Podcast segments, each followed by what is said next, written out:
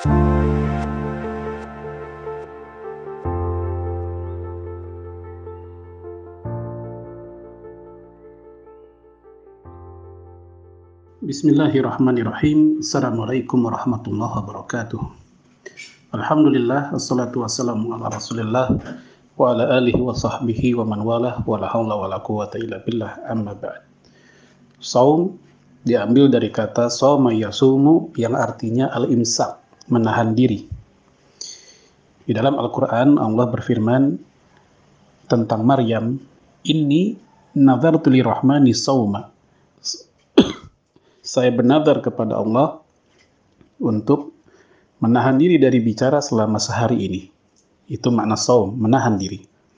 Adapun secara syariat atau fikih, saum artinya al-imsak anil muftirat min tulu'il fajri ila guru bisyamsi ma'an niyah. Yaitu menahan diri dari yang bikin batal sejak dari terbitnya fajar atau subuh sampai terbenam matahari, yaitu maghrib, ma'an niyah, dan dibarengi oleh niat. Dari kalimat itu ada tiga pelajaran. Yang pertama, ya saum mesti dengan niat. Tanpa niat itu bukan saum namanya. Kemudian, saum jaraknya sejak terbit fajar yaitu subuh sampai maghrib. Yang ketiga, saum itu menahan diri dari yang batal. Bahkan buat orang yang sudah sering saum Ramadan, bukan hanya menahan yang batal, tapi juga menahan dari yang merusak pahalanya. Itulah definisi saum. Adapun Ramadan diambil dari kata romdo, jamaknya Ramadanat, yang artinya syiddatul har, sangat panas. Imam Abdul Hasan Al-Mawardi mengatakan, ya bahwasanya ketika awal disyariatkannya Ramadan atau saum Ramadan, itu selalu bertepatan dengan musim panas. Ya, oleh karena itu kita bersyukur di Indonesia Ramadan kadang musim hujan, kadang musim panas, Sementara saat itu Ramadan selalu musim panas.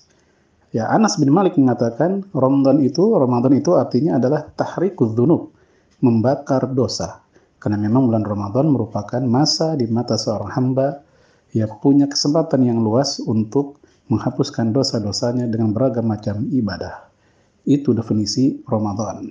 Di dalam sejarah, ya puasa Ramadan diwajibkan pada tahun kedua Hijriyah yaitu ayat yang berbunyi ya ayyuhalladzina amanu kutiba alaikumusiyam kama kutiba alal ladzina min qablikum la'allakum tattaqun.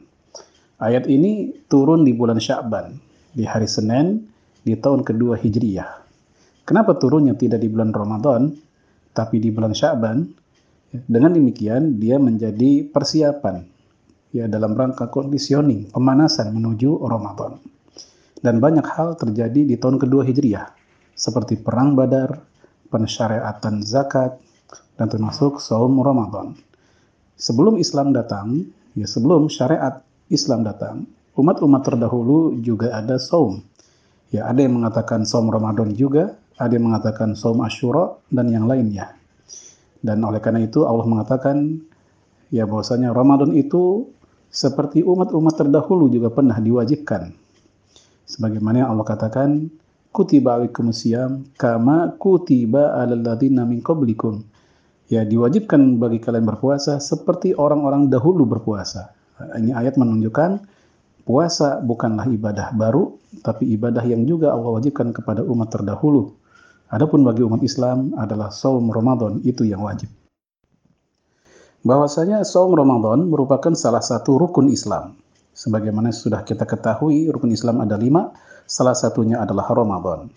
Dan ini menunjukkan kedudukan yang begitu tinggi dan mulia.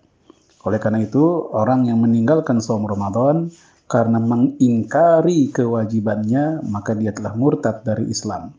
Dan tidak ada perbedaan pendapat ulama tentang hal itu.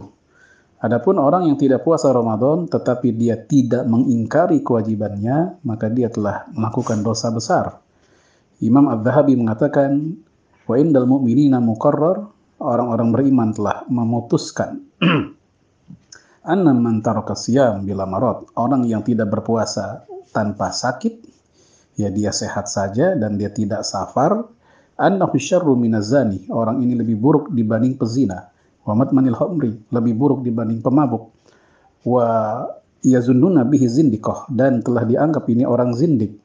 Wa iskuna fi islami. Dan diragukan keislamannya. Wal inhilal. Dan telah copot dari keislamannya.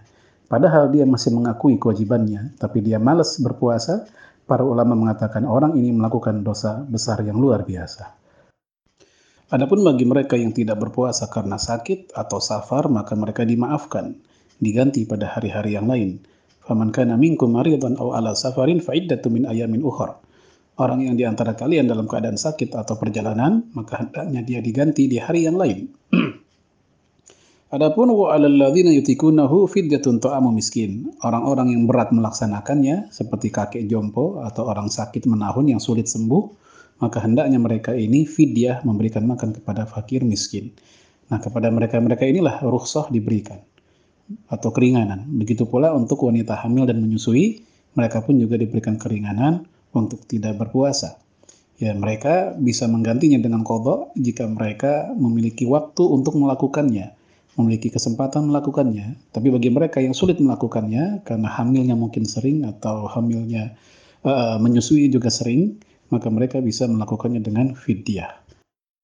Ada beberapa manfaat saum Ramadan. Yang pertama yaitu manfaat ruhiyah. Karena ketika Ramadan biasanya kondisi kaum muslimin, spiritualitas mereka sedang bagus. Mereka tilawah, mereka sholat, mereka baca eh, buku-buku uh, keislaman, mereka banyak zikir, mereka bersedekah, sehingga kondisi-kondisi spiritualitas sangat bagus. Ini manfaat yang pertama. Manfaat yang kedua itu manfaat istimaiyah, manfaat sosial di mana ketika orang masuk bulan Ramadan, kedermawanan semakin tinggi. Kita lihat banyak sekali orang berderma untuk memberikan buka puasa di masjid-masjid atau di jalan, banyak orang melakukannya. Hanya saja memang saat ini sedang sulit dilakukan karena kondisi COVID-19. Kemudian manfaat yang ketiga yaitu manfaat kesehatan as-sihiyah. Dalam sebuah hadis dikatakan sumu tasihu, berpuasalah kamu niscaya kamu akan sehat. Hadis ini memang dhaif atau lemah, tetapi secara makna benar orang yang rajin puasa, maka dia akan relatif lebih sehat. Baik puasa Daud, Senin Kemis, atau ayam Mabit, ya karena ada kesempatan buat tubuh untuk recovery atau menghilangkan dektok atau racun-racun dan juga mengistirahatkan perut. Assalamualaikum warahmatullahi wabarakatuh.